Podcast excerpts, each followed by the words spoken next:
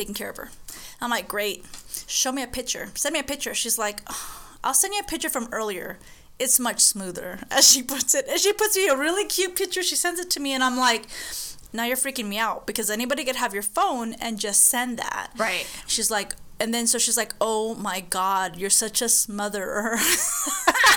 and then she sends me a picture of her eye and her eyebrow, and I'm like, that makes me more concerned. But I knew it was only her who was gonna call me a smother, so I was okay with that. Right. code words. Code words. Girl, all I want is proof of life. Me. That that's all I want. Proof of life. Always, always, Just, always. just send me a picture of your toe. Wiggle it just a little bit. No, girl, I want an eye or something, something, anything. I'm like, she's like, why look all tore up? I'm like, I don't care. So, yeah, so that was my uh, Saturday night. The struggles of being a mom of a teenage oh, girl. T- not even a teenager. My I girl's know. 21. but she still lives at home, so She's you worry whether she comes home or not at night. Yeah, It's I like do. in your face. Definitely.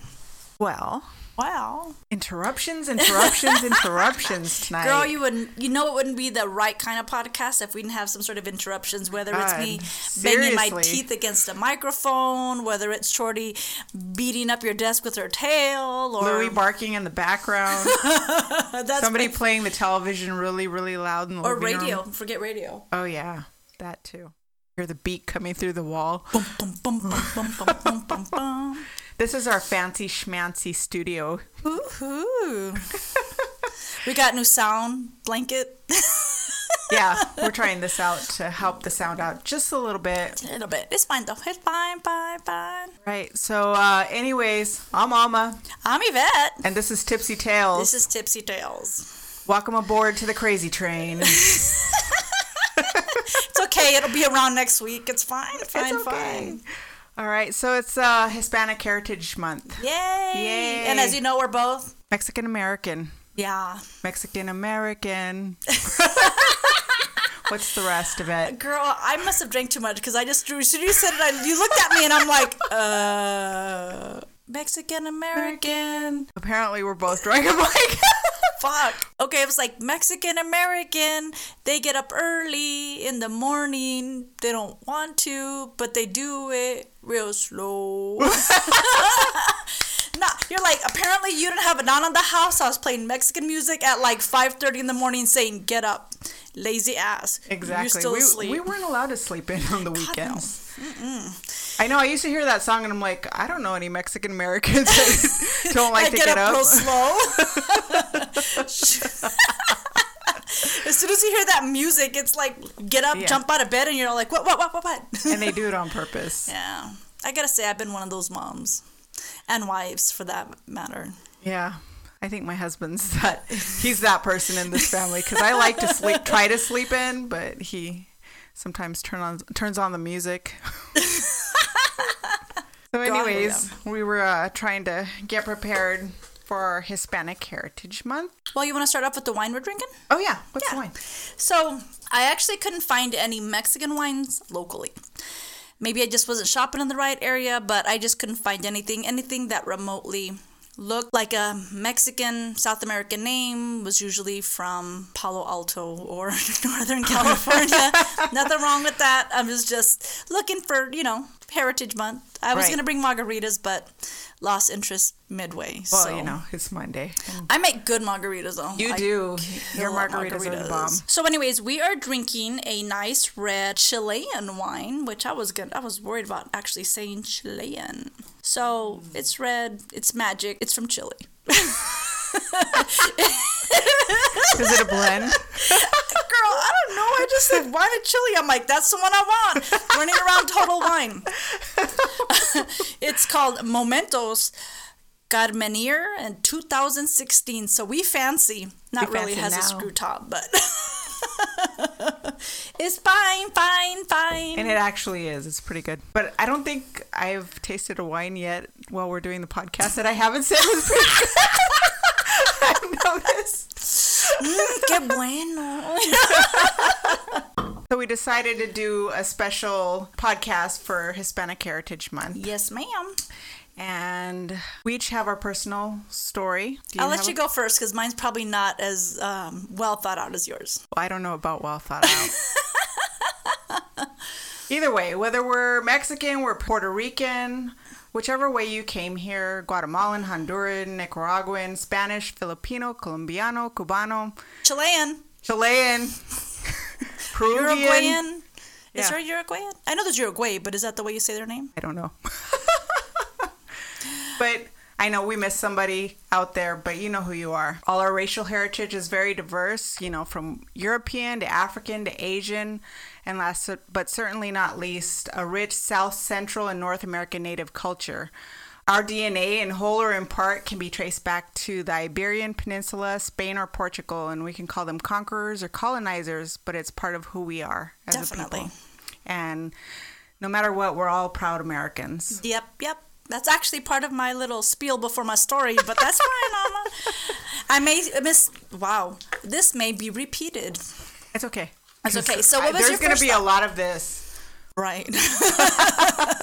my apologies. We started a little bit early. We We, were did. chilling, had a conversation.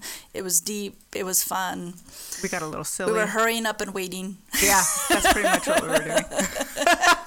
Taking pictures. Ah, tú sabes. Yeah, eating. Oh yeah, that was some good bread. Mm, it was delicious. butter, cinnamon. Oh, so interesting fact, totally out of the blue, but I was talking to Talia yesterday. As you could tell, I have had my caffeine already today. um, so Talia said that when she was in Spain that she actually went to get a churro. And she's like, what the fuck is this shit? They don't have cinnamon and sugar churros in Spain. That is a Mexican thing. Really? Yeah, she said they had some kind of jelly in it. And I'm like, well, we have that sort of thing now. But initially, it was mostly just the sugar and uh, and cinnamon. And I'm like, so isn't that just bread? And she's like, that's what I said. I I heard about uh, one of my friends had went to Spain as well, and she was looking everywhere for chorizo, and their chorizo is more like like a hard salami. yeah. I Yeah, think so everything's more different. and I have had some of that chorizo salami. It's pretty good, girl. It's my face. But Is it? yeah, it really is. Really? So, So- anyways, what um from your childhood do you remember? Well, all right. So my dad came down here from Santa Barbara, uh, Chihuahua, in the early 1970s, and he met my mom. And they actually, they have an interesting story. Okay. Because they met at a party, Ooh. and Well, that's So- sounded weird. Ooh, no, I just meant like, yay. I probably was conceived at that point. Maybe not. I don't know. Um, so, anyways, they meet at a party and they hit it off really well. And my mom's like, "So, where do you work?" And he's says, "I work at the Billie Jean at the Billie Jean restaurant." so my mom's like, "Okay." so then, like, I don't, you know, it's not that nobody has cell phones or whatever, Right. um, they hit it off and my mom goes looking for him like that week you know she's like i really like this guy she's looking for a billie jean restaurant all over albuquerque new mexico So how old was your mom at about this time? um, she was early 20s Okay. early tw- she, she was probably 20 Okay. she was about 20 years old so anyways she can't find a billie jean restaurant because there is no billie jean restaurant in albuquerque new mexico in 1971 there probably isn't now I don't think there ever was a Billie Jean restaurant. There was a Village Inn restaurant. That's where my dad worked. And I don't know quite how that got straightened out. Maybe they saw each other at another party, and he's like, "No, I work at the Billie Jean. The Billie Jean. You know where they make the pancakes." They have the breakfast. She's like, oh, Village Inn. I got it. Got it. Ding, ding, ding. So, anyways, they hook up. Uh, my mom was raised by her grandparents, uh, my great grandparents, and of course, they're very superstitious. And at the time, my dad was driving a big black hearse. Oh, no. no, no, no, no. And my grandpa was like, uh, you can't park that in front of my house. You need to take that and park it down the street. You need to take that shit way over there. and he did. So, anyways, um, that's how I began. okay. Then we moved down here to Phoenix, Arizona. I was probably about six years old, and the rest history. There you go. How about you? Well, um, I don't have a story like that per se. Um, I actually was thinking about that while you were talking, so I was listening though.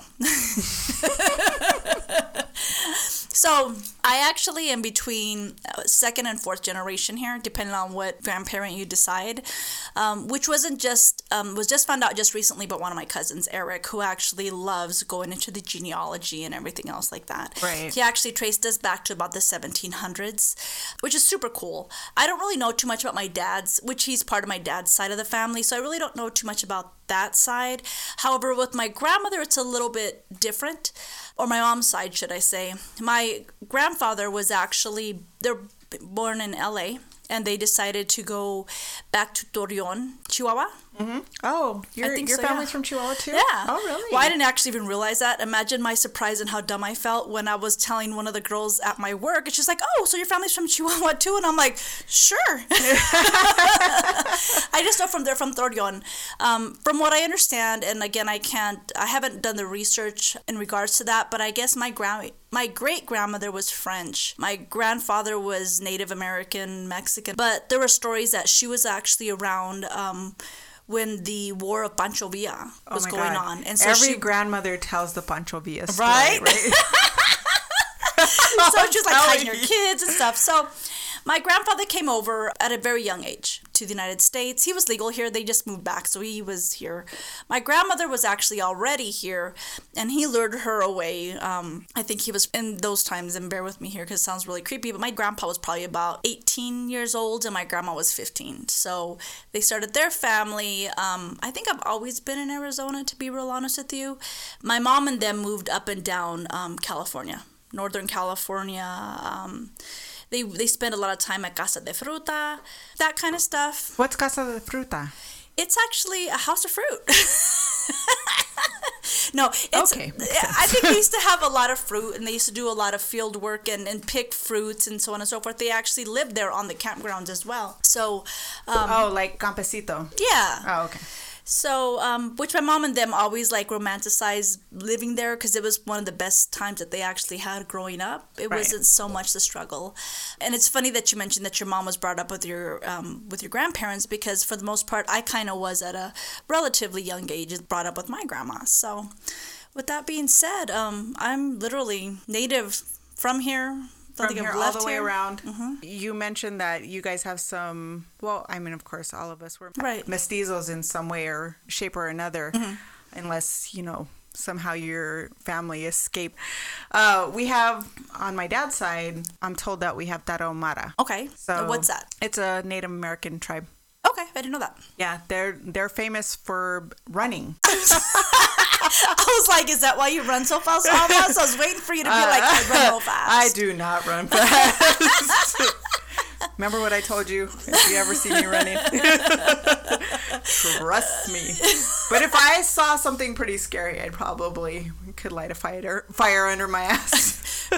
We went to um, Fossil Creek one time, and there was a rattlesnake. I was oblivious. I'm like, huh? I was like, ah, ah, ah, running, taking off, and I'm like, why is she yelling?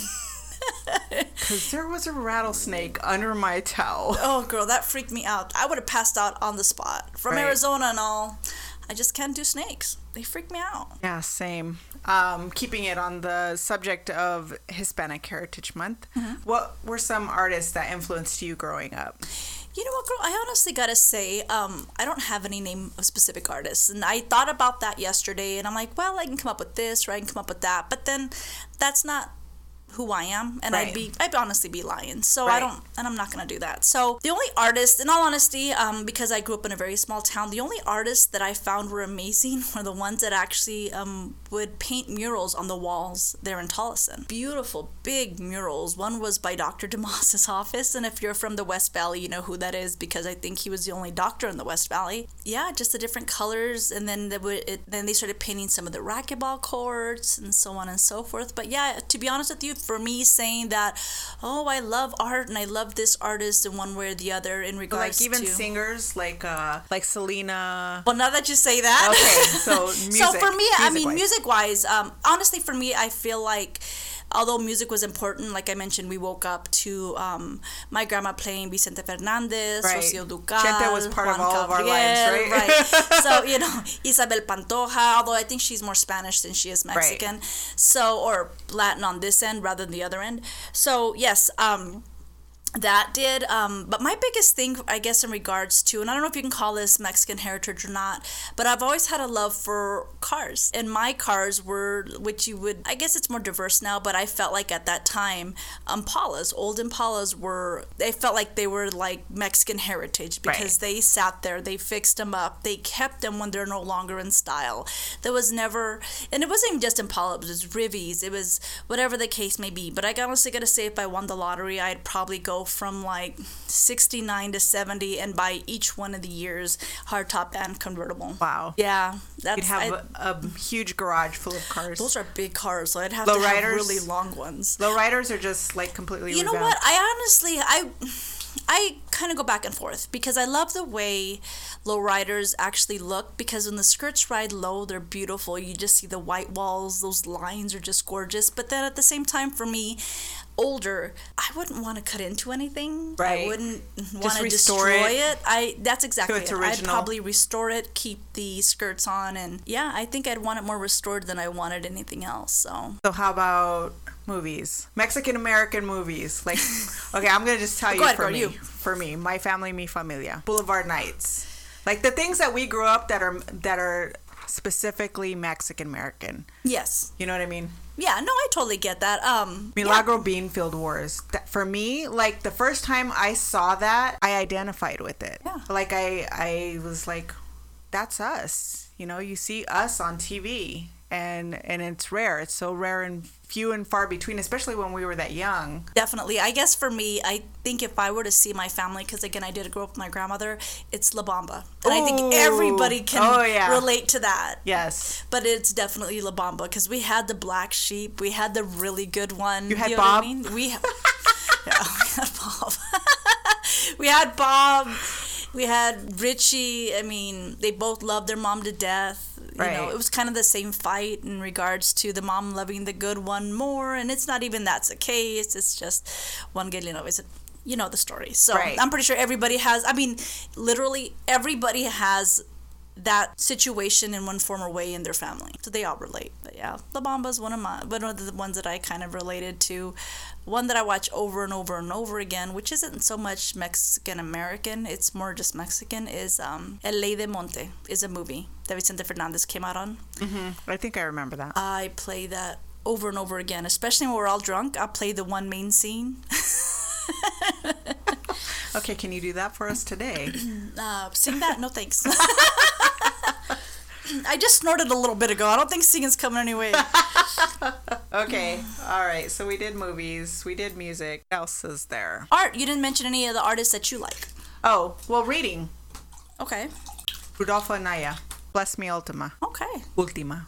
Ultima. Ultima. It's like one of my favorite stories. It's this. It's not a. It's not a long book, but it's Okay. like one of those stories that I don't know. I just really identified uh, with the little kid in the book. It's it's literally like it's this kid and it's this little old lady that she's a curandera. And not that I have any curanderas in my life but she just reminded me of my grandma. I hear you and and he she kind of like guides through him through a difficult period in his life where everything's changing around him. His brothers have gone to war and are coming back from war. And their little town is like changing. And also he's getting older Yeah. and becoming a man so i don't know it's one of those it's one of those very endearing stories and of course there's that little bit of magic in it Yeah. that really gets gets me i like stories like that that have some magic I um because of the way we grew up, I don't I tend to avoid anything magic, so I can appreciate what you're saying.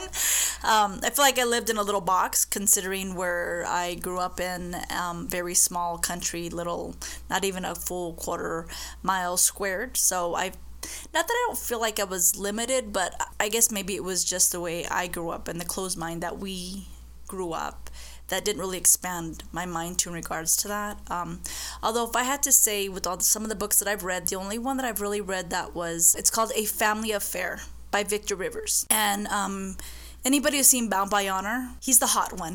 Ooh. the real light honey eyes. Oh, you know what? We have that book. Albert Albert's read it. It is a great book. His what it comes down to is his mom used to be abused, physically abused by his dad. The word I'm looking for. He actually is against that, for lack of anything, a better way to say He's it. an advocate. He's there you go. I wanted to say an advocate, but I wasn't sure. I'm like, wait. So yeah, he's he's very against all that. He's an advocate. He has his website. You can donate to that. So yeah, so if you ever get a chance though, read that book. If Albert has it here, Yeah, it's he a has it. great book. All right, what, what story do you have today? Okay, since you kind of mentioned it already um, earlier today, I actually had my own little, wah, not wah wah, but my whole little thing in regards to Hispanic Heritage Oh. Month as well. So I just pretty much sit in here. Um, I'm American. I was born here in Phoenix, Arizona. I'm between second and fourth generation being here, um, just depending on which family member that you count. So, um, as we talked about, well, me and Alma actually talked yesterday, or not even talked, I am yesterday in regards to um, Hispanic Heritage Month. I kind of had a hard time going back and forth. Um, I did some research in regards to true crimes, um, just reading about the femicide happening in, in the Mexican borders, cities in South America, um, looking at different serial killers, and I just didn't feel right. I didn't feel happy. I didn't feel. I just don't feel it's right to add the negative condemnation to Hispanic people. Condemnation to the Hispanic people. Because at the end of the day, although I feel like femicide is definitely something that is a problem, I think it's happening throughout the whole world and not just South America or Mexico. And to focus on Latin America's under those under the guise of Heritage Month, it just didn't feel right. Because that, that kind of rhetoric's kind of going around, and not to get political, but I feel like with that rhetoric floating around, it kind of puts a bad taste for what's the word I'm looking for? For immigrants in, in general. Right, and, And not only that, but it also condemns, like with that rhetoric, it condemns family, friends, and loved ones. Right. You know, we have husbands, we have kids, and when sometimes, some sometimes, and I'm not saying this No, across the board, but they generalize exactly, and there sometimes they don't see a difference between Mexican American and Mexicans, and not that it should even matter. Right. Does that make sense? Okay. No, and that's exactly why I wanted to do this because I feel like there's so much negativity out in the news right now. And no matter what side of the aisle you are with your politics, I feel like as Hispanic Americans, and some people don't like the word Hispanic, but I'm using it right now. As Hispanic Americans, because of all the negativity and all of the, the political football that's being thrown around about immigration, no matter how you feel about it, what side you're on, I feel like sometimes we just feel, I don't want to say picked on, but you start to like almost like embarrassed is not the word. You're just, you don't feel as proud as you want to be because everybody's like looking at the negative and It has that negative, like I said, negative condemnation. I'm, tr- I'm trying to say that word right, but drinking wine and that- Connotation? yeah, Yeah. sure. But it's also condemning them in a Right. negative way as right, well. So right. So, anyways, so like w- to celebrate our culture and what our culture has added to America and brought to America, as far as food and flavor and art and music and language and the names of states, Montana, California, Florida. We are so ingrained in the Right. American culture and tacos and you know whatever. Like I just feel like you know we're so ingrained in the American culture. Like I hate to be looked at as other Right, I because agree. we Hispanic culture has literally been here in the Americas since like the 1500s. Yeah. And the Native American part of our culture has been here way longer than that. Yeah. So I don't know. Sometimes you just feel down on yourself or down on the culture because of the way other people are looking at, at us. you, yeah. yeah. and I totally that has nothing to do with us. No, I hear you. And that's So- kind of my biggest thing is that I'll when I was looking at this. I'm like, scoot over. So, anyways, so even though I get that, when I was looking at that, I was trying to be like, okay, I was focusing on the wrong thing. And even though we are about true crime and we really are about the paranormal, I want to do something, even though alongside with that, I want to do something that was not just not to insult them, anybody. Right. Do you know what I mean? Any gender, anybody. So, um, with that said, I, I, I do love being American. I do love my Mexican heritage. Um, it's filled with richness. It's filled with culture that's cross time and borders. And through all that, we continue to push forward regardless of what's going on. So, anywho's it. So my story, um, with that in mind, I did do a true crime, and I, even though it does have to do with true crime, it was also a struggle for this person um, to push forward in order to, in order to achieve that American dream. It's obviously Selena, who Jen mentioned earlier. Oh my god. Although, in all honesty, because um, my husband doesn't speak, even though he's Mexican, and both my kids are obviously Mexican because I'm Mexican. Mexican-American. Uh, yeah, Mexican American. My apologies, because some Mexicans get mad. Right. Um, so, um, what, what did uh, Selena's dad? oh, I have that quote on here. Oh my, you're getting ahead of me. I'm sorry. Okay, I'll let you. I know it's hard because we both saw these. Anything I wasn't into a lot of Mexican music. I was listen. I was actually listening to a lot of older Mexican music of, of more the time that I grew up with, which is probably already old. So for me, when Selena had passed away, I didn't realize what a huge impact she had until I was actually reading some of this. So people who've already done the history are gonna probably correct me left and right. I do apologize. I'm doing the best I can. I know there's Selena lovers out there.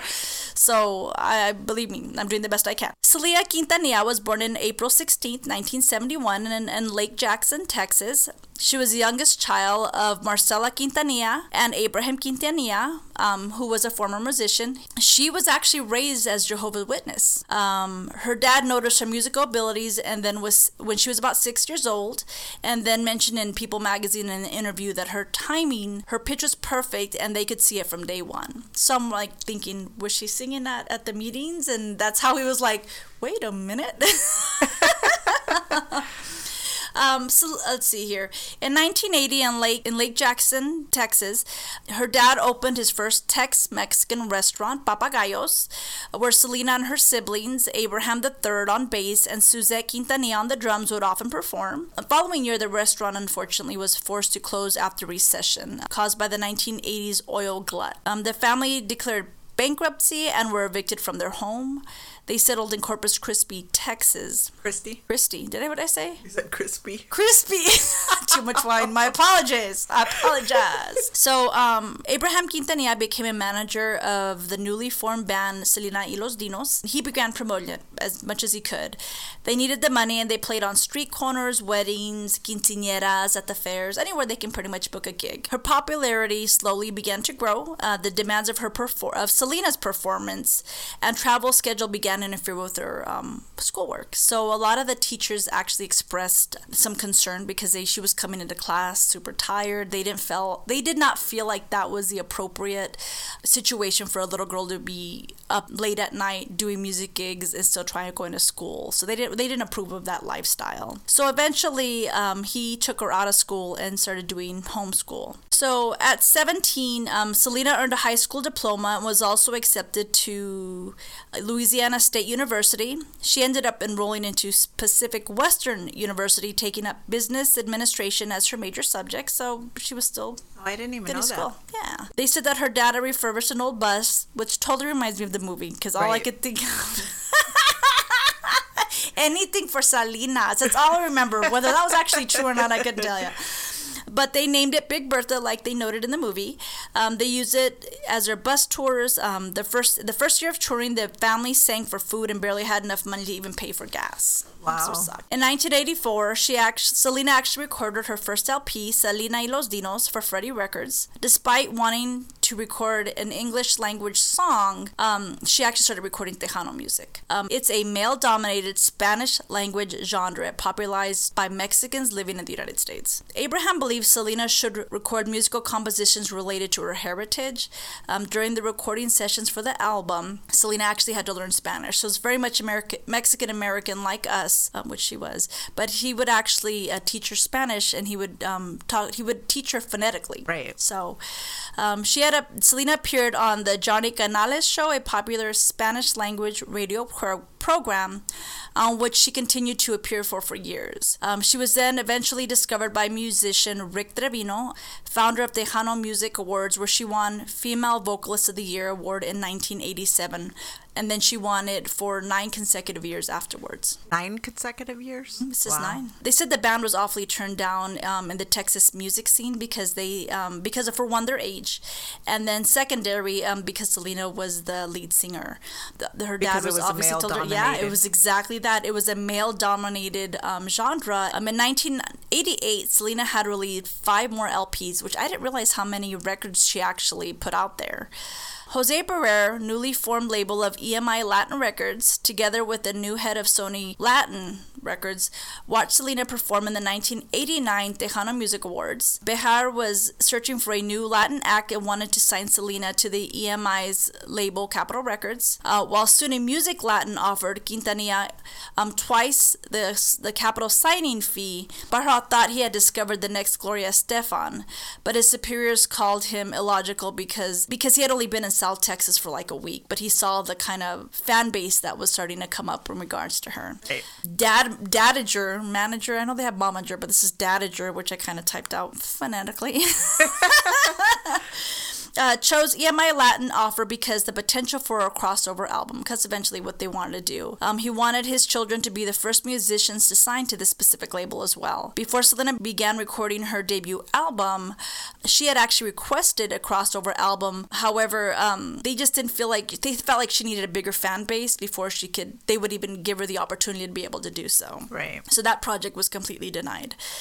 Selena released her self titled debut in October 17, 1989. Her brother AB became at that point her principal record producer and songwriter for the majority of her music career. Uh, Selena peaked at number seven on the U.S. Billboard's regional Mexican albums charts, becoming Selena's first recording to debut in the national music charts. The album performed better than other recordings from other Tejana female singers. So it was about this time that Chris Perez um, joined their group. dun dun dun. No, um, I guess he was the band's new guitarist. Um, he did start having romantic feelings for her, but it looks like he actually had a girlfriend in San Antonio, if I remember correctly. So after they went um, on a tour to Mexico, he decided at that point he was going to distance himself from her. He he eventually found that pretty much impossible and then chose to try to build a relationship with Selena at that time. Um, they ended up both expressing, you know, their feelings for each other at a, like a local Pizza Hut or pizza joint. They Made did keep- famous right in the movie. with the little chile in the little pocket like a gun. I was like, ooh, I like that chile too.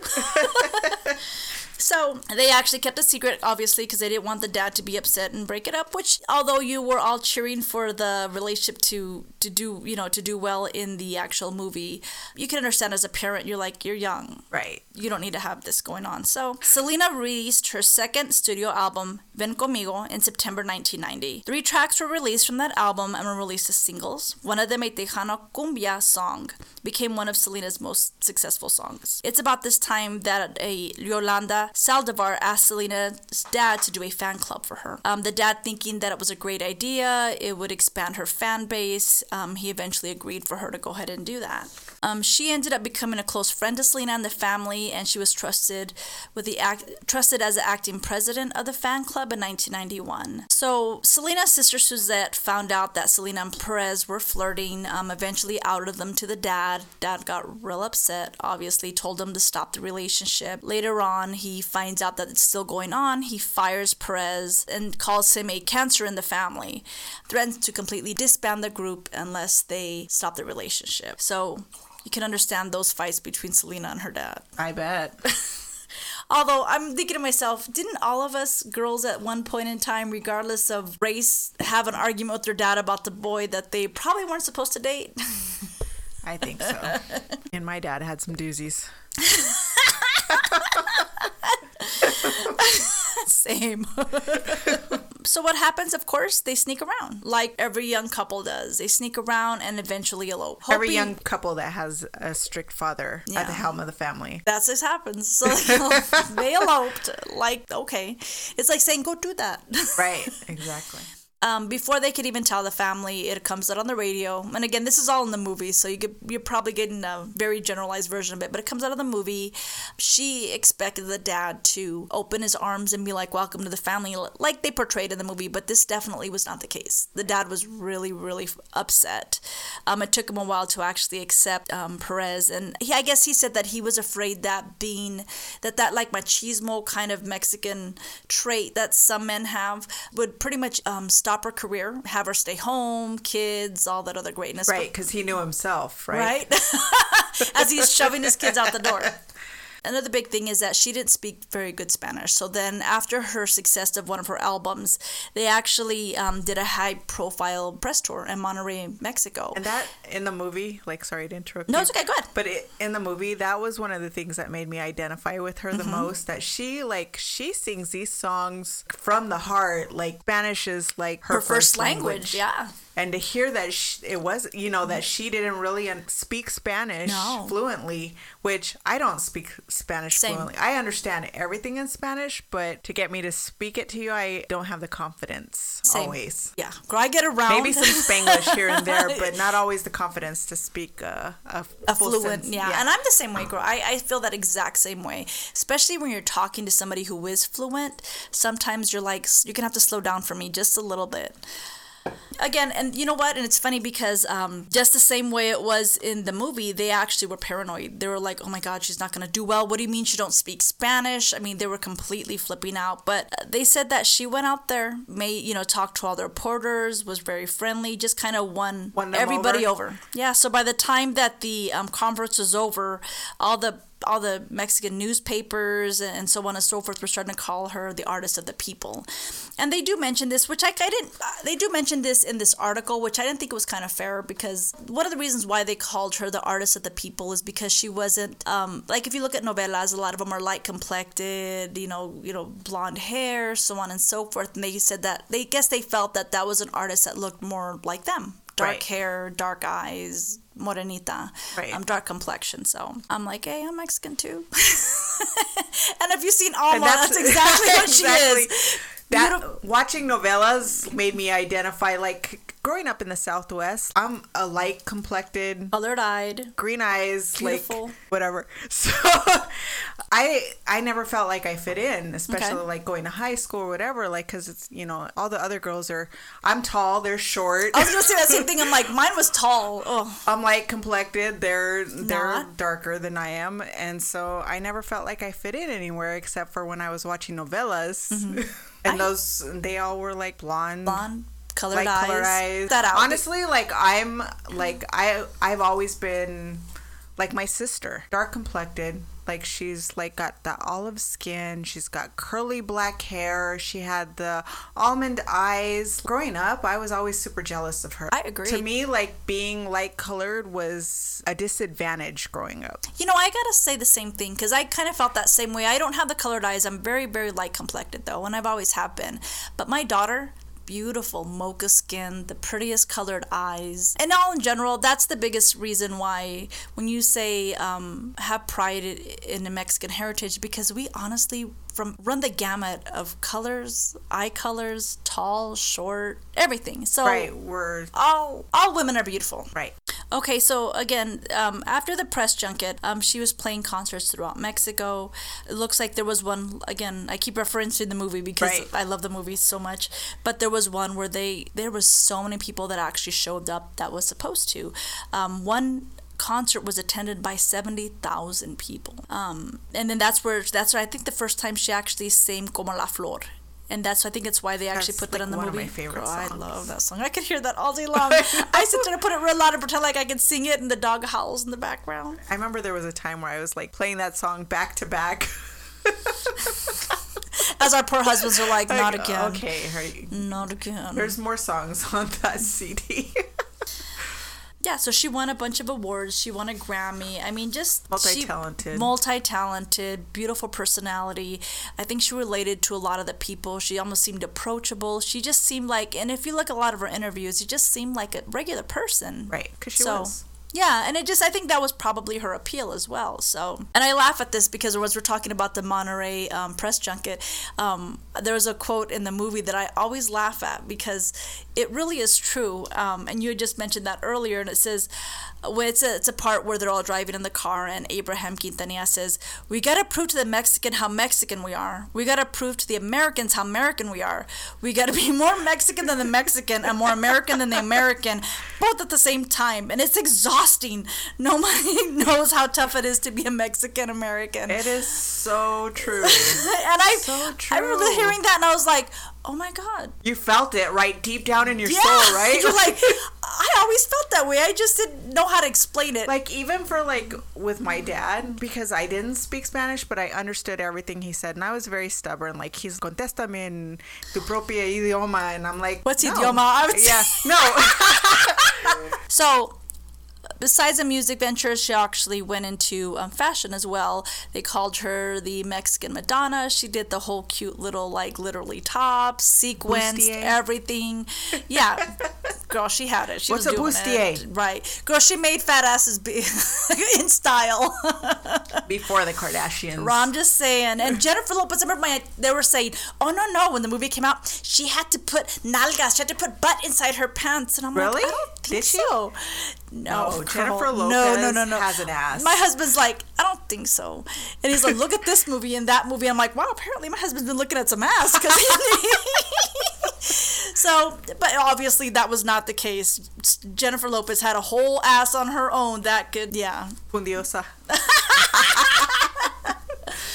Okay, so um, with that being said, though, after doing her fashion line, it looks like um, Yolanda Sal- Yolanda, who was they actually had expanded her role from the president fan club to actually being a manager to some of these boutiques. Um, so the problem was is that the employees started to complain after a little bit because she started dismissing um, some of the employees she didn't really care for. There were regular complaints about her, with you know going from the employees to some even the designers, some of her erratic decisions, and of course Selena being naive, saying no, no, no, she she'd never do that. She always has my best interest in heart at heart. That was Very loud. trusting. Yeah. So it just turns out later on, after they actually, the staff actually started calling Abraham rather than um, taking up these complaints with Selena, that he that Abraham actually started looking at a, at a lot of these things. He started getting complaints that the fans weren't getting some of the stuff that they had, they, they weren't getting some of their, their stuff. Period. That they were actually ordering or or supposedly to get from the fan club at all. So when he did that, he actually found some canceled checks that um, were being directed straight to her account. Um, there was more than thirty thousand dollars of just forged checks. Oh shit. So when they actually found these forged checks, um, they actually it was um, Abraham Suzette, which is Selena's sister, and um, Selena actually met with Yolanda Salivar to ask her about them, present it to her, and of course, in absolute fashion, she denies. She denies everything. They just told her that if she didn't provide the records, they were gonna go ahead and get the police involved, which sounds about right. So Selena didn't want to dissolve that friendship because I guess she had a lot of financial and um, records that she needed, tax stuff, and so on and so forth. So she kind of probably kept her at a distance, but at the same time continued to be her friend. So as she continues to kind of what's the word I'm looking for? So she actually kind of strings Selena along, like, oh, I'm going to get you those records. Oh, I'm going to get you those records. And then she never does.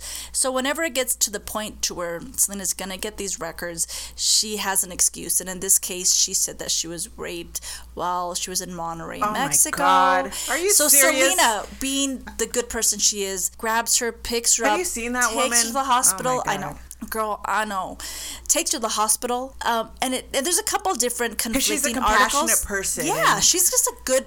It seemed like I said she honestly. It really looked like she was really This who she was, who so she angry. portrayed, and so um, she took her to the hospital. You know, concerned about her, and the and there was a couple, like I said, different conflicting articles saying that one said that they, she didn't allow the doctor to actually um, examine her. Another one was saying that the hospital couldn't examine her because they were out of their jurisdiction. Like, I guess they went to um, the hospital, I believe it was in like San Antonio, but they're supposed to go somewhere else because a rape happened somewhere else. And then the other one was saying that the doctors actually found no evidence of rape at all. On top of everything, she's a pathological liar. Pretty much. So again, after stringing Selena along, um, she eventually uh, she eventually says, "Hey, we're gonna meet at this hotel." And so Selena finally is like, "Finally, get my damn records, get me the fuck out of here, whatever." So she um, agrees to meet with her. So it looks like I don't know why I didn't um, put this date on here for whatever reason. I think I might have accidentally cut it out, but um, she actually met with her um, Salivar got a gun out from her purse and pointed it at Selena. As, a, as Selena attempted to leave, she actually shot her once on the right lower shoulder, severing an artery, and oh causing God. severe blood loss. So, her being freaked out, scared. She's just been shot. Gets up, runs towards the lobby. She leaves a 390 foot long trail of blood. She ends up collapsing on the floor as a clerk called emergency services, with Salivar still chasing after her, calling her a bitch. Are you serious? Yeah. I remember this story. Just it's just like hearing it over just just makes me so angry because she was put in a trusted position And she took advantage of it. and that. she took advantage. And not only did she take advantage, she yeah, she, she takes killed her her life Yeah. like just and taking. I mean, at the height all- of her career. And not that that that's the most important thing. Like at the height of her life. Yeah. She Like, took it all away from very her. young. She took her away from her family. She took her away from her friends, her husband. Yeah, I, I yeah, I totally agree makes with me that. so mad. But before she collapsed um, on the floor, she actually told the um, hotel attendant that who had actually shot her. Well, at least that. I mean, so she she did that. She gave um, who Salivar's one shot her and gave her the number of a room that they had actually met on. Meanwhile, Salivar jumps in her truck, attempts to leave. Um, however, she was spotted by the responding police cruiser. Uh, she actually surrendered after a nine and a half hour standoff with police and the FBI. By that time, hundreds of fans had gathered at the scene. Many wept as police took Salivar away. So Selena was dead on arrival at Corpus Christi Hospital. The attending emergency room physician made the decision to attempt to revive her. Cardiologist Louis Elkins continued the treatment and performed surgery based on the emergency room's physician's decision. Doctors were able to establish an erratic heartbeat long enough to transfer her to the trauma room. After 50 minutes of surgery, she was pronounced dead from blood loss and cardiac arrest at 1:05 p.m. An autopsy was performed on the same day due to an overwhelming media interest. Um, it was revealed that the bullet had had entered Selena's upper right back, near her shoulder blade, passed through her chest cavity, severed the right subclavian artery, and exited her right upper chest. Doctor says that if a bullet had only been one millimeter higher or lower, that the wound would have been less severe. So in October 1995, a Houston jury convicted Salivar of first degree murder and sentenced her to a life in prison with the possibility of parole in 30 years, which would be in 2025. That bitch. Right? She has to be the most Hated hated Mexican American woman ever. ever. Um, I don't know if I noted this on here, but I thought I read somewhere where they actually had to keep her in complete isolation 23 hours of the day simply because there were so many um, Selena fans that they were constantly threatening to kill her. and it makes me so mad because I'm like starting to cry while you're telling the story because not only did I identify with her because of the whole like not speaking Spanish thing, but because even the witness thing, because you and I both grew up in that, and just being able to identify somebody in popular culture, who on we actually level, could relate to and it wasn't like it was argentinian it was an argentinian or it was like you see a lot of No, novellas was- they don't have a lot of mexican american people and i think that having somebody that was mexican american didn't speak a whole lot of Spanish, i mean listen to the totally same music. We li- we listen to very personable you know very comes off very likable i can definitely understand how her fan base was just amazingly huge and devastated. yeah. Oh devastated. Oh my gosh. this. And unfortunately, that was actually the life with the possibility of parole was the maximum prison term allowed in Texas that could be imposed at that time. In 2002, which I found odd, under a judge's order, the gun used to kill Selena was destroyed and pieces were thrown into the Corpus Christi Bay.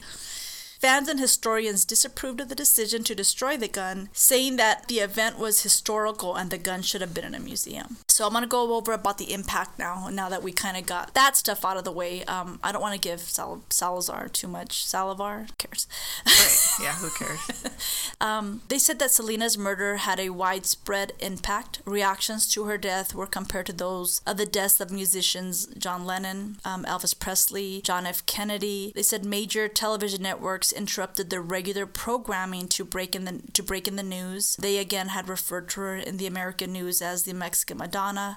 Her death was a front page in New- at the New York Times for two days. Numerous visuals and memorials were held in her honor. The radio stations in Texas played her music nonstop. Her funeral drew 60,000 mourners, many of them who traveled from outside of the United States. The news struck the Hispanic community extremely hard. Many fans traveled thousands of miles to see Selena's house and boutiques, and the, even the crime scene. By mid afternoon, police were asked to form a detour because a line of cars began backing up traffic from the Quintanillas' home. An issue of People magazine was released several days after her murder. Its publishers believed interest would soon wane, so they got that out quickly. They released a commemorative issue within a week when it became apparently that it was growing.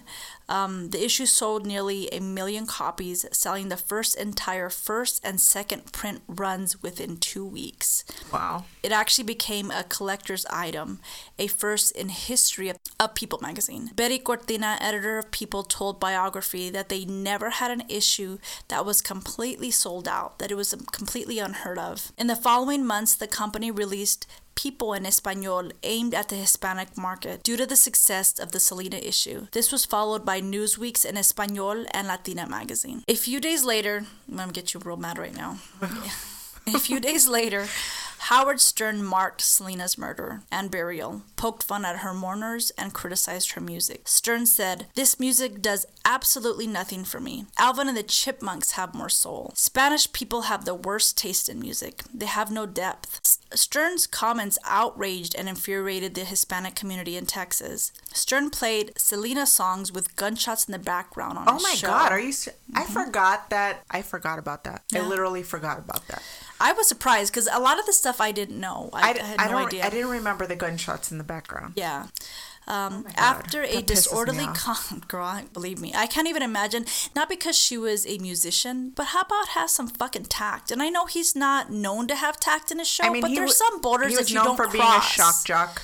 But that's But at too the same much. Come time, that's that's you know what I mean. That's top. somebody's child. Exactly. You know what I mean. That's someone's wife. That's someone's sister. right. So, um, let's see. A disorderly conduct arrest warrant was issued in his name. Stern made an on air statement in Spanish saying his comments were not made to cause more anguish to her family, friends, or those who loved her. Stern was not formally charged. They say the League of United Latin American Citizens boycotted Stern's shows, finding his apology completely unacceptable. Texas retailers removed any products that related to Stern, while Sears and McDonald's sent a letter stating their disapproval of Stern's comments to the media because some fans had actually believed that those companies sponsored Stern's show. Um, within a week on NBC, The Tonight Show with Jay Leno, Stern and Robert Quivers, which is his co host, um, Robin. were asked whether Stern's remarks about Selena were acceptable. Quivers decided not to talk about the situation to avoid arguing with Stern. When Linda Ronstadt, a pop singer of Mexican American heritage, appeared on the show, she and Quivers argued when Ronstadt defended Selena. I'm like, I love Linda Ronstadt, girl. Yeah, I do too. And even when I read that, I was like, fuck yeah. So on April 12th, 1995, two weeks after Selena's death, Oh my God. Okay, so 1995, April 1995. Albert and I got married in March of 1995. really? Yeah, that's They just- almost that's more than 20 years ago that this happened, and it feels like it didn't happen that long ago. Girl, I Wow. still think the 70s are not that long ago. I still think that the 90s were not that long ago. right? Same. I don't know about the 70s. The 70s, I was like a young kid. I do, but I feel like you know when you're growing up in the 80s and you're like, oh, the 70s is just a last a decade away. I kind of feel that way because I don't feel like I'm older, but I look in the mirror and I'm like, oh my god. Right. Or just look at my kids and I'm thinking, oh man. You're still beautiful and young. well, thank you, thank you. You're young at heart. That's I am. That's what us You're like, wait a minute, I didn't finish my sentence. I didn't say you're beautiful. I said you're beautiful at heart. No, you are still Thanks, beautiful Alma. and young. Stop. Stop. right, let me finish this. You can get on with your Okay. story. I had to make light because I was getting super depressed there. I know, and I I, really was. I was surprised because usually I have such depressing stuff. I, I It really affected me. Like it I just remember like it affected me a lot because not just being a fan, but you know, even after the movie came out, Yeah. that much more like you're like when you hear like I didn't even know that she was or- one of Jehovah's Witnesses and I'm I'm I just want to make this clear. I'm not one of Jehovah's Witnesses now, but I grew up Right. as in a very weird household where my dad was Catholic and my mom was one of Jehovah's Witnesses. So that's a longer story that I don't even want to get into right now.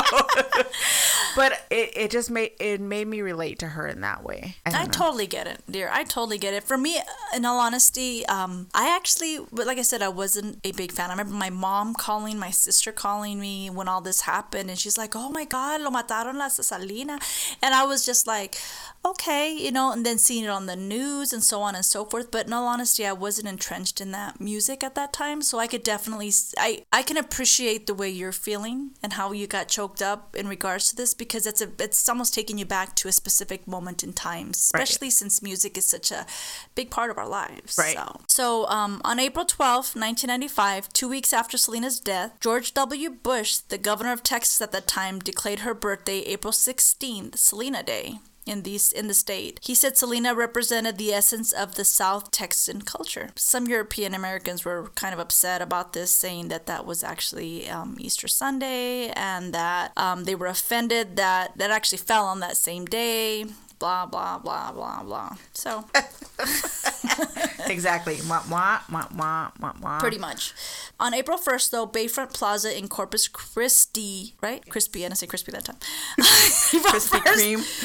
Bayfront I'm Plaza. thinking of donuts every time you say that. same. Crispy, crispy, crispy. Um, on April 1st, Bayfront Plaza in Corpus Christi held a vigil which, which drew 3,000 fans.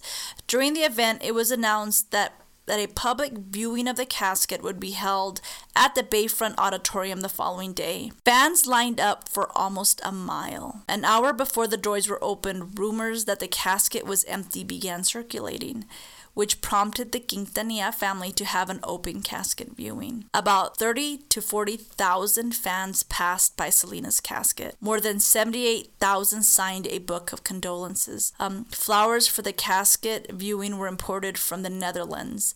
Um, at the request of Selena's family, video and flash photography was banned. So, on April 3rd, 1995, 600 guests, mostly, mostly family members, attended Selena's burial at Seaside Memorial Park in Corpus Christi, Texas, which was broad, broadcasted live by a Corpus Christi and San Antonio radio station without the consent of her family. A Jehovah Witnesses minister from Lake Jackson preached in English, quoting Paul the Apostle's words in 1 Corinthians 15. Hundreds of, of people began circling the area in their vehicles. The special mass held the same day at Los Angeles Sports Arena drew a crowd of 4,000. And so that was the story of the rise and unfortunate death of Selena Quintanilla. So sad just hearing that story again. That's something we can all relate to, I think. Yeah, girl, I hear you on that. Sorry, I didn't mean to get so emotional. No, that's okay. Wow.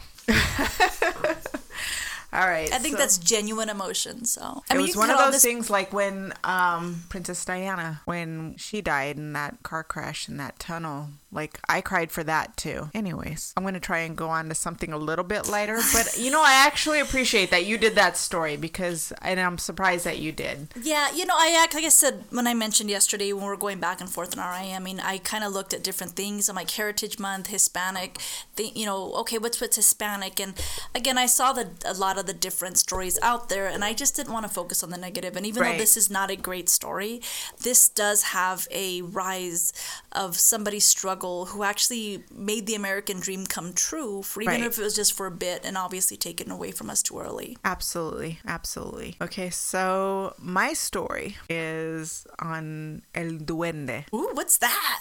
Honestly, like I, you know, I was trying to keep away from La Llorona and El, el Chupacabra, like the the Chupacabra. Too much wine, my apologies. This is the part where we get to laugh. El Duende, you know, was something new to me. I never heard of this. Okay. So I learned something, and hopefully everybody else will. It's a creature from Iberian, Latin American, and Filipino folklore. Um, the Spanish term duende originated as a contraction of the phrase dueño de casa Okay. or duende casa, um, For which English, uh, translated okay. is possessor of a house. Mama. you know how I feel about the possession. about the possession. And it was originally conceptualized as a mischievous spirit inhabiting a house. Okay. Aren't they all mischievous though? Yeah. So I want you in your mind No, to think of no. please.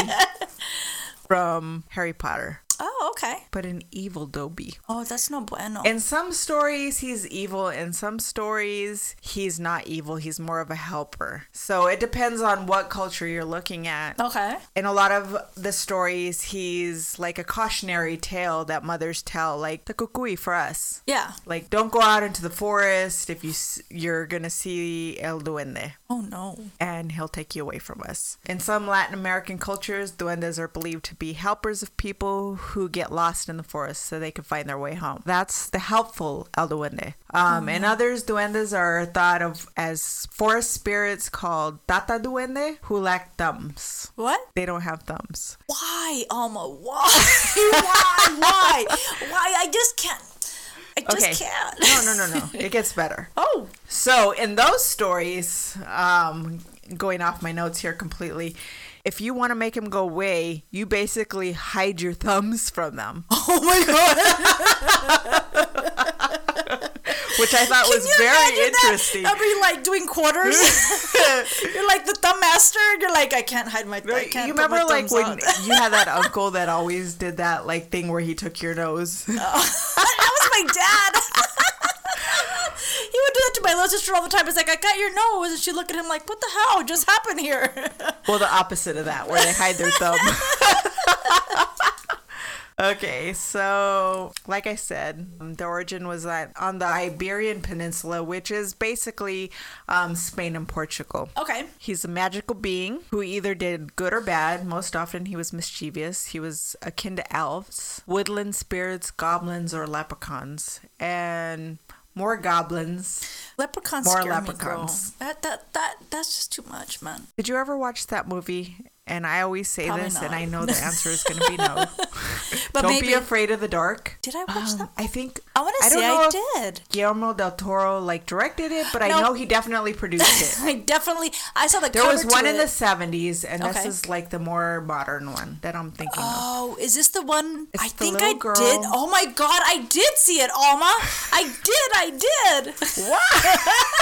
She's like, I did, I did, I did. I didn't like it. It scared me. Yeah, it scared me too. I mean, it wasn't. I heard the '70s was scarier though. '70s Yeah. version was a scarier version than the you know newer what? one. I feel like the '70s version is always scarier, Yeah. and when they try to redo those stories, they just don't have the atmosphere. No, I just think because they have like a grittiness to them back in the 70s. Right. It was before all the high tech computer graphics and stuff. Right. So they actually had to be creative and have people actually use their imaginations to kind of paint a picture so that they wouldn't have to. So I think that's the biggest thing about the 70s um, movies that tend to creep the shit out of us. So, One of these days, we're just gonna talk about movies. yeah. period and like how they scare the shit out of us. but yeah, I agree with you because a lot of these movies don't they don't They don't have translate the same effect. yeah. But this one actually like it it was wasn't that great of a movie, but it was it, wa- it still had it was still scary. It still freaked me the fuck out. So, but that's not hard to do. So, yeah. And I love any stories that like talk about goblins or fairies or anything like that. Um, there was another Del Toro movie, and it was in Spanish. The Labyrinth was that what it was? Was it in? Spanish though? Well, I know he did the labyrinth, not the labyrinth, not like David Bowie labyrinth, but the labyrinth. you look that up while we're talking. Okay. Guillermo del um, Toro, to, to, to, to. Guillermo del Toro. I think it was The Labyrinth. I think it was too, but it just wasn't the David Bowie labyrinth. His movies scare the shit out of me. Same. He did another one called The Devil's Backbone, which was in Spanish, and that one was and The Orphanage. Oh my god. Girl, why? Anytime I do anything devil, have anything if the if the if there's devil in the name, I'm not watching it. Well, I didn't expect you to watch it, but And that's because, as you mentioned, really so- good in that genre. I think.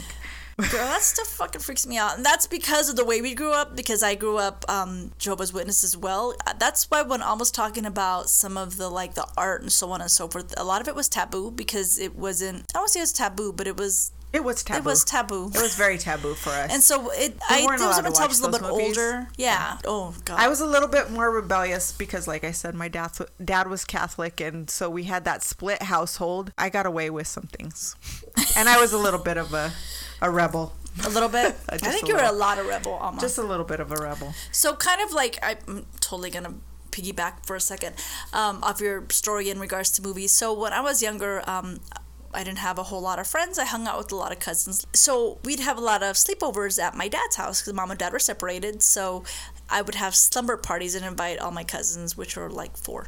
And so, anyways, And my- you were like, I don't. I was like, uh, yeah, nine or ten, so something like that. So we just, so my dad picks us all up. We go to Aardvark Video because that was the local fucking VHS video Shut the fuck store. Yes.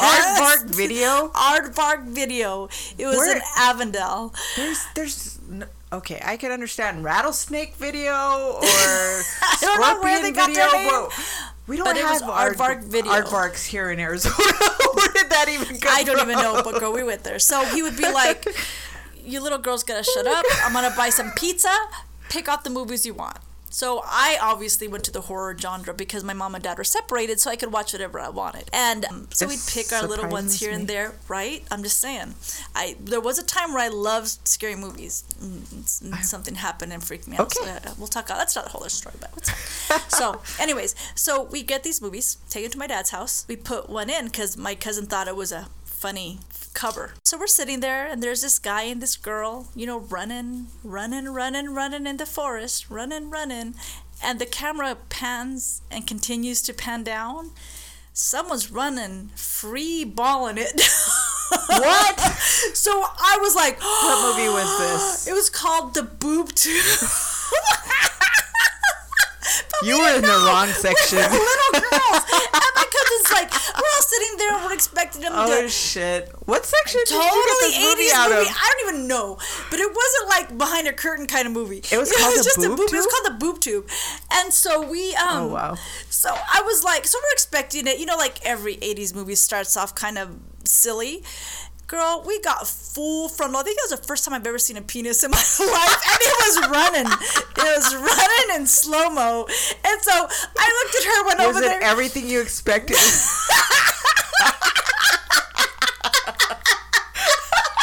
I was like, huh? Is that what it looks like? But it wasn't because my cousin Veronica was like, turn it off, turn it off, because she's a couple years younger than us. Oh my god! She's like, me and what Ros- is that thing? Me and Roseanne run, turn it off, take the video out, and we're like, let's go do something else. so we were all fucked up. And uh, so, anyways, my dad comes up to the next. next Girls, it was a whole 70s bush and all, so it was that made like the penis look smaller than it really is. So it's like a little mushroom. Aren't they all? Bush was big. It was so big. Oh, wow. I don't where did we I don't know how we got away from your story, but I just thought of that. My dad opens the door the next day, super mad. Did you you girls watching a dirty movie? You're at Florrie put this boob tube movie on there and then starts it and the first thing she sees is this mushroom in a big patch of hair running down the way. oh my god. I don't know how we got here, but I needed that. Oh my god, my I mean, I had so you can imagine me nine years old, ten years old, trying to explain to my dad. No, dad, we saw it. We turned it off. We stuck it on top of the VCR. We freaked out, went to our room, and played a different game. Trust me, I'm traumatized for life. I'm being punished in ways you have no idea. so, anyways, uh, there you go, Mama. I don't know how I even got to that point. I know, we were talking Scary about movies, boob tube, and all. It just, Okay. it just, it veered. So I was talking about the labyrinth. All right. Oh, I was looking that up. Also, we always go down these rabbit holes. Also, like what came to mind was the Babadook. Oh, okay. Did you see that? No. Okay, we'll stick with um, the labyrinth. It's And- not Benicio and- del Toro. It's who is it? What the labyrinth? Yeah. it is Guillermo del Toro. Guillermo is it Benicio? He's a mumbling director.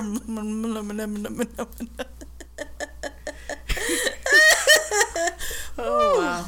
So, anyways, like I said, um, the origin was Iberian. He was a magical being who either did a did good or bad. Most often, he was mischievous. Um, similar folk. Oh, what? Pan's Labyrinth. Pan's Labyrinth, of course. Ah. I love that movie. I've never seen it. You should watch that movie. No thanks. I honestly, like, I think you would just appreciate the storytelling I heard of the, the, visuals are amazing. They are. They are. Okay, so similar folklore. Okay. While its nature varies throughout Portugal, Brazil, Spain, Spanish speaking America, and the Philippines, analogs from other cultures include the Danish Norwegian Nisi. I don't know if that's how you say it, Nice, N I S S E. The French Lutin or Lutine, and Nain Rouge, Rouge. The Irish Clurichaun or Leprechaun, and Ferderig. The Manx, oh my god. Goes on This on. is like It's like pronouncing on phonics. Can you just say it to me phonetically? I'm sorry, everybody who's listening to this right now. Okay. Alma drank a little bit. I don't think you ate enough either. no, I did not. Have some more, my dear. Obviously not, because I like started crying when you were talking about Selena. I started like almost sobbing. Oh, I should have did Ritchie Valens. Sorry, take that all It's out. okay. No, no, no, no, no. No, it was good. That I was actually like surprised that you went there, and pleasantly surprised. Good. It's a white desk, man. Wine falls, it stains. I'm Uh, no, I trying to know, help no, I, out there, I man. appreciate you cleaning. You're like, you know what that does to my fucking sound, though? It's like, dum, dum, dum, dum. All right. Uh, the French Lutine, the Nain Rouge, the Irish Clurichaun or Leprechaun, and Fer de Rig, um, the Manx Fenno Diary, and the Moinger Vagay or Vajay. Did you call it no matter how I say that, it's gonna sound bad, like Vajay. the Scottish English brownie, the Welsh tw- Tilwith. I think they were eating brownies. And the Swedish Tomty. So it reminds me a little bit of the. Oh my god, I had it in my brain. It just fell out right out. Um, that happens more often than not when I'm drinking wine. The fairies in the, Scottish. Yeah. Par- par- like or brownies or What were they called in Outlander though? fairies. Were they called? They were called Yeah, fairies, but I thought they were calling specific like the fairy fairies. hills. Yeah. Okay, so I was reading and I didn't write them down in here, but like in the Filipino stories, Okay. One of the things is that not to kick ant hills because they could be fairy hills. Oh. They could be, and they call them el duende as well. Really? Yeah. Well, its nature varies through port. Okay, I already read, read all of that, and I don't want to have to go through it again. As the Spanish and Portuguese colonists began expanding their empire, empire into new the New World and beyond, they spread stories of El Duende to the indigenous people, and as a result, El Duende became a worldwide phenomenon. Wow. Um, who supplanted or was combined with folklore from indigenous people of Latin and South America, the Philippines, and Guam. Um, according to some tales, this elf like creature either dwelled in the forest or lived inside children's bedroom walls. Fuck that noise. What'd you say? no, no, no, no, no. No. Exactly no. what you heard, and I have a No, I- I no, have a first hand account at the end of this. If so- somebody's seriously gonna be knocking on a wall inside the wall, burn the house down. I'm just saying that right now. Sometimes it's heard as laughter or. okay, never mind. No, go ahead. I'll That's get fine. into that. I'll Okay. get into it later anyway. So it is said that when the opportunity arrives, El Duende will lead children deep into the forest to his cave or will come out of the walls to clumsily clip sleeping children's toenails and get this most often taking the entire toe off. So that, that's some clumsy ass You know, the only thing I can the, like the image that I have that you're telling me is remember in Nightmare on Elm Street when Freddy Krueger like stretches the wall. Mm-hmm. That's what it reminds me of. I don't know why. Ugh. So what kind of toenail clippers were they using? That They're they would take? They're rotten. I mean, apparently scraggly they were just using either scissors, I'm telling you, almost teeth. teeth, Teeth. They were using their teeth. They were using their teeth. The same entity that is viewed as evil and or mischievous by some is considered a good spirit who protects lost hikers, children, and critters lost in the forest, and I've kind of said that before.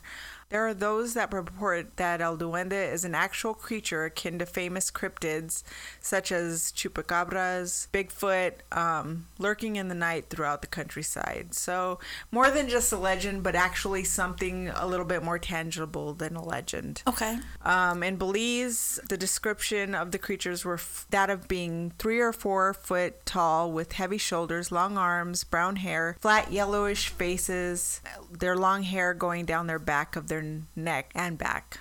Freaky as hell. Although the origins can be traced back to the Iberian Peninsula, native cultures also had their own accounts. Um, Mayans believed in a deity that looked like a very small man wearing a big hat, and and a lot of the stories, he has a big hat. Really? Yeah. And so, like the Mayans, their big hat guy, um, according to their myths, this deity roamed the, of the forest, being supposedly, this being supposedly came out of hiding to place gifts before temples. He is also known to whistle, Whistle? Was he? Yeah. A, wow. usually strolling through the forest, as legend has Oh it. my god, I'm sorry. I just thought of Snow White. He's like, hi ho. Hi ho. oh, wow. That just reminded me of our adventure. um, I should post that. a little uh, video that her husband made when we went up to Havasupai Falls it um, was the way back. on the way back. It's, was- a, it's a great video. A struggle. It was a struggle. We'll talk about that later. Like I said, he's also known to whistle, usually while strolling through the forest. And as legend has it, if one were to hear him whistle, he or she better get out of the forest or be lost forever. Oh no. He's also said to have a cane or a long beard, which makes me totally think of baby Gandalf. Just like this tiny little Gandalf, like a hobbit Gandalf. He's not the tall guy, he's the short guy. Um, also, he had no thumbs, like I said before. In fact, in Belize, legend has it that children can escape from El Duende by hiding their thumbs um, in the palm of their hands. This will trick him into believing that the children were related to him in some fashion. That is strange as hell. So you're one of my people, so I'm gonna no let you go so, since you don't have any thumbs. Look, I have no thumbs. Well, it seems like an easy escape. you like- trick them like, look. All right. Um, encounters. I'm gonna tell two stories. All right. I wrote a couple, but I didn't realize how long we were gonna run here. This one I got on Reddit. It says, "Well, I was four or five at the time, and I was playing hide and seek with the children my mom used to babysit. I decided to hide at the side of my bed, which was right next to a wall. While I was hiding, I had one of my legs under the bed. At this moment, I felt great pain in my leg. It felt as if someone grabbed it in a very forceful way. I remember looking under the bed right away and seeing nothing, but still feeling that force on my leg. So I kicked in the direction I felt the force was coming from. The force, like Star Wars? as soon as I did that, I felt relief in my leg and quickly ran away. Maybe her leg was stuck to the bed. Dude, that's freaking me out. Like if somebody be touching my feet and I'm, I'm looking know across the table of and there's dark, nobody like- there, I'm just like, what the hell? No, no, no, no, no. Any little thing will freak you out when you're Yeah, like in the much- dark and you're trying to get away from something. But okay. So as soon as I did, I felt that relief in my leg and quickly ran away. I ran to my dad and told him what had happened, but he said it was just my imagination. So as soon as he told me that, I showed him my leg, which had a clear mark, which looked like a really small hand had made it. okay, that's creepy. That is fucking scary as hell. How small was his hand? was it like a little doll hand? was it like a quarter size? It was tiny. It was a tiny little hand. you know that dad was like, fucking go away. It's fine. Like, okay, you're fine. You just got your legs stuck on something, under your bed. Okay. We never really spoke about it until years later when I asked him if he remembered what had happened to me. That's when my dad explained to me what might have been and what had attacked me. My family comes from Mexico where the belief of duendes or gnomes, elves, is very strong. Duendes are small humanoid creatures that enjoy the company of children, but are very aggressive towards them. They kidnap these children and force them to become their playmates. And if these children don't meet their standards, they brutally hurt them. Ooh. Girl, kick gnomes. No, no, no, no. No. They're small enough. Kick them. Kick them. Punch. Mm-hmm. Girl, punch them I don't their like face. gnomes. I don't like elves. I don't like any of those sort of stuff. And I know there's like a big liking for them little statues, but Kick it. that's a negative. That's a It's small enough. Kick Punch it it. in the face.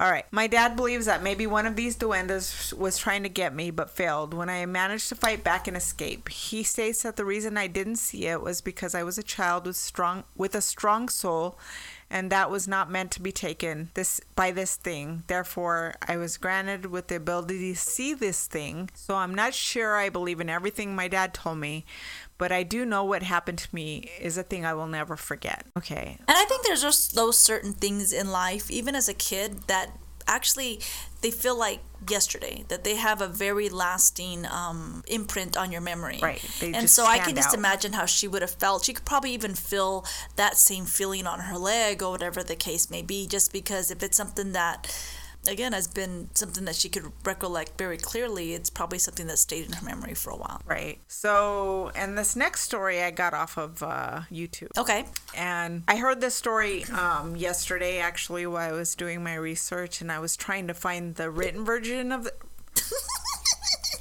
I think I want to have some wine. it's a virgin. The written version, not the written version. okay. Um, but I couldn't find it. So today I painstakingly this morning played it bit by bit. Bit by bit. I can no longer speak and articulate. And that's when the wine has completely taken effect. If you have not been listening to us thus far, you can completely understand where we're coming from if you have drank a whole bottle of wine. Yay, Chile. Yay, Chile and your Chilean wine and Momentos. Momentos. I It's like a- it. It's not bad. I like dry wine, so so I And don't like I it. do at this point in the podcast, I say, this is a really good wine. It is a really good wine. So far, I have not met a, mi- a wine that I do not like, except for that 19 No. crimes. That wine Oh my tastes God, like so- shit to me. on a whole different level, and I sorry because I'm gonna totally forget this in a minute. Is that so? When I typed in Mexican wines, is it weird that 19 crimes came up every single time, and it's not a Mexican wine, That's weird. right? Okay, I'm not even going to comment on that right now because we're trying to keep this light and not political. you might have to cut that part out. Uh, no, I'm not. I'm not going to cut it out. So, anyways, so I found this story and I pain, painstakingly typed it out this morning because I, it just got to me yesterday. Like, Okay. I, I wanted to find something similar and nothing that got to me like this story did. Okay. All right. And there's just those stories that do, so I'm all ears. It's only titled as um, Miguel's story Okay. Of the duende. Anyways, I will tell Miguel's story. Um, it's a story of his grandfather who told him a story of his encounter with the duende as a young boy. He would tell him how lucky he was to grow up in America, and then he would say at least they didn't have the duende in America.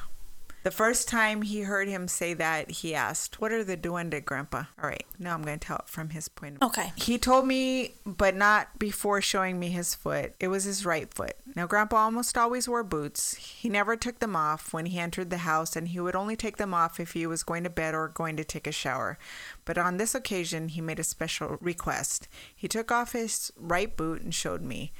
Right away, I noticed it and nearly threw up. Seeing my face, he said to me, It's all right. He said it was okay to react that way. He was talking about his big toe, the top half of which was missing in an almost perfectly cut straight line. Part of me wanted to touch it, and the other part of me wanted to run into the kitchen and grab my mom. I would probably want to just run in the bathroom and hide. I asked him, Does it hurt? And he said, No. But way back when it first happened, it definitely did. He said it hurt for a couple of months, even until it healed and got calloused. Of course, completely curious and intrigued, I asked my grandfather how it happened, and he reminded me the duende, my child. He then went on to tell me the experience he had with the supposed duende. My grandfather at the time of this story was 11 years old and still very much a child despite the hard work he performed on a day to day basis. Now, it started one night, just out of nowhere. It seemed my grandpa had begun to hear noises in the walls, noises that sounded like people whispering people laughing here and there. First time he heard it, he yelled for his mother and father, and when they came in to check on him, they quickly disbelieved him. My grandpa quickly realized that he was alone in this, so in co- the coming days, he actually had some free time. He walked a couple of miles to his aunt's house because his aunt had a lot of books and she was a super she was a superstitious woman, not superstitious. I am sorry. That's me apologizing. All right. He explained his experience to her and how they came back every night, the whispering and laughter, and she asked him a few questions. She wanted to know if he was wide awake when it happened, and he said yes. She described them to him as little people, fairies, mischievous, that were often nice, and my grandpa, being naive, probably because of his age, was smiling at this point. He said he remembered being so excited, just the thought of magical creatures living alongside him in his walls. But seeing the smile on his face, his aunt warned him, saying that he can't really know what kind of creatures they really are, and this was just a guess. She was sure to tell him before he left if they truly were duende, they could never be trusted. Not taking this to heart, my grandfather quickly returned home and helped his father with the few remaining chores. Then that night, when his parents had gone to bed, my grandfather got out of bed and began to tap on the walls, and he would whisper, I can hear you. Are you there? Oh no, I seriously just can't even. You just freaked me out right now. He says that's when he heard the tapping back from something in the wall. no, oh, no, no, no, no. He was all giddy. He said he asked them if they wanted to be friends, and he told them that they could come out at any time that they wanted and that they were welcome in his home. He said that's that was his mistake, claiming the place he lived in had been his property. Apparently, they were very territorial creatures. Whatever was in his walls didn't take that kindly, and the laughing turned to snarling. And my grandpa, suddenly afraid, quickly curled up in his bed and could only go back to sleep when everything got quiet again. Well, that would freak me out. I, I, I would. I don't even care. I would seriously go to my parents' room, and if they said "Get out of here," I'd be like, "What you! I'm sitting I'll right here." Sleep on the floor, right by the foot of your bed. You won't even know. Although my kids never had that problem because even though children would be like, "Go away," they would just come to my side, and I'm like, "Scoot." um, same for my kids. I remember one time, um, Serena and her best friend Anna, Anna Banana, Anna Banana. If you're listening, she's in Afghanistan right now. Aww. She's stationed out there in the army. I remember they must have been telling scary stories. And I woke up in the middle of the night and they were both like on the side of my bed.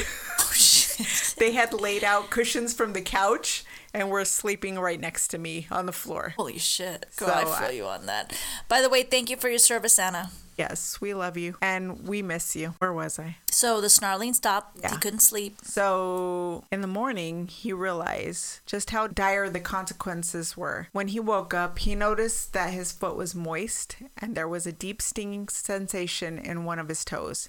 He quickly pulled the sheets away and oh. saw that to- the top half of his big toe on the right foot was missing. Oh no. Not to mention that his toenails had been cut on all of his toes. Oh, God. No. no, no. I just can't even. He screamed, and in came his father and his mother. He screamed after seeing the toe. If somebody bit me, I would have felt that, and I would have been screaming immediately. I don't know that they bit him. They clipped his toes. They, they clipped his toe. They, Not even his toenails. They, they, took off his whole toe. part of his toe. I'd be like, ah, ah. so would I. Fuck that. No. I mean, and blood everywhere. Ugh. That girl, no. no I would have no, no, fainted, actually. I know, right? I'm like, I'm a big old chicken shit. I'd be like, oh. you would have heard this. Because I would have fallen and hit my head, likely, because my head's heavy. I see you, Shorty, but you're not allowed out of the room until we're done. You wanted to be in here. See how mean she is, Shorty? I'm a mean mommy. Okay, so he screamed, and in came his father and his mother. He said he, remembered the look on both of their faces. There was nothing to disbelieve now. His mother began crying. Someone's knocking on your on your wall, Alma. That was Shorty. She's trying to shake this story off. She's like, "This is making me She's nervous." like, she, I feel you, Shirley. I feel the same, man. Want to see where my toes are at at all times. Um, his mother began crying, and his father was shaking and grabbing him by the shoulders, asking him why he did this to himself. I did that to myself. what kind of fucked up shit is that? Yeah, Yeah. that's what I did. I had an accident while cut- cutting my toenails, and then I went straight to sleep and woke up in this bloody mess that I am now. And when he explained to them what he thought had happened, they looked at him like he was crazy and assumed that he had hurt himself. But they were in, simply in denial. For the next few months, he stayed in bed, and his father was angry because he no longer had the help around the farm. Oh, tore down the bedroom walls where he claimed to have heard the duende just to show my grandpa that nothing was there. Apparently, that was enough to scare them away because my grandfather never heard from the duende after that. I mean, obviously, they'd Right. already done what they. Wanted to do. They took a piece of chunk and Ugh. Oh! but still, he feels an ache in his toes whenever he thinks about the duende. And he swears deep down to his very soul that he knows it was the duende. girl, that's not good. So you want to hear something a little bit as you're mentioning this. This is kind of going through my mind. I know we're going long, so I'm trying to make it as short as I can. Um, growing up, you know, we all have those um, stories from our grandparents and so on and so forth. So, my great grandmother had 11 kids. Um, so, one of them was sleeping with her one, one night. And so, um, asleep, she felt somebody tugging at her toe. God. And so um, she figured she was just imagining it, turned around, grabbed her son, flipped him over to the other side. You know what I mean? She wanted to get comfortable. She flipped her son over. Like to she the flipped side? over to the other side of the of the mat of the other side of hers, you know, because he was sleeping in the same Oh, bed. okay. So like, why? Why? Was she using him as a pillow and she wanted the cold side? no, they were just all in the same bed. So you know, he probably went to sleep with it, her in the middle of the night. So she was like, "Fuck, okay," flipped him over. So as um she's right about to fall asleep, all she hears is her son say, "Mamá, mamá, alguien me está jalando el pie." Oh, Which means, mom, mom, somebody's pulling my toes. So as you're telling me this story, I just can't get this story out of my mind. Was it El Duende? Oh, could be, girl. Or it was one of her kids fucking with them. I couldn't tell you, but it, it seriously, it freaked her out. Would freak me out too. I mean, you know, growing up, being a kid, that's like one of your worst nightmares is like hanging like a foot or an arm off of the bed and just thinking about something under the bed, reaching for your arm and grabbing it. Like I had a very overactive imagination. And so that was a huge and very real fear of mine. I think we all were that way though, because I sometimes still have the same thing. I'll look Do underneath you? my bed. I'm like, oh. Put your arm, recoil it back to the cover. Well, no, because Bella's there, so she's usually the. Get me up. I want to sleep with you. So, anyways, aside from that, Sometimes I'll hang my or the bed and um, the dogs will lick it because they want to go outside, and that freaks me out. like, ah! Oh, it's just you, Shorty. it's fine, Sorry. fine, fine. Well, Shorty's like literally in my lap right now, begging to get out of the room. That's pretty much our show tonight. Yeah, definitely. We drank a little bit probably earlier than we Hey. wanted to, but it was fun. It was fun. It was fun going down memory lane. Definitely. Thank you guys for watching. Or For lasting this wait, long. wait, wait, wait, wait, wait. Let me start that over. this is real. This is real tipsy tonight. Almost super, just like super, super tipsy. She made me want to drink with her Selena story. I know. I didn't drink any of your water either. So, anyways, so this is definitely the end of uh, our story. Thank you for all hanging in there with us, and we look forward uh, to entertaining you next week with another tipsy tale. And you guys have a good night. This is Yvette, This is Alma. and we're Tipsy Tales. Good night. Good night. Hey guys, thanks for listening to this episode of Tipsy Tales. Music by Jesse Biscata, artwork by Sergio Hernandez. And if you're listening on iTunes, please don't forget to rate and review.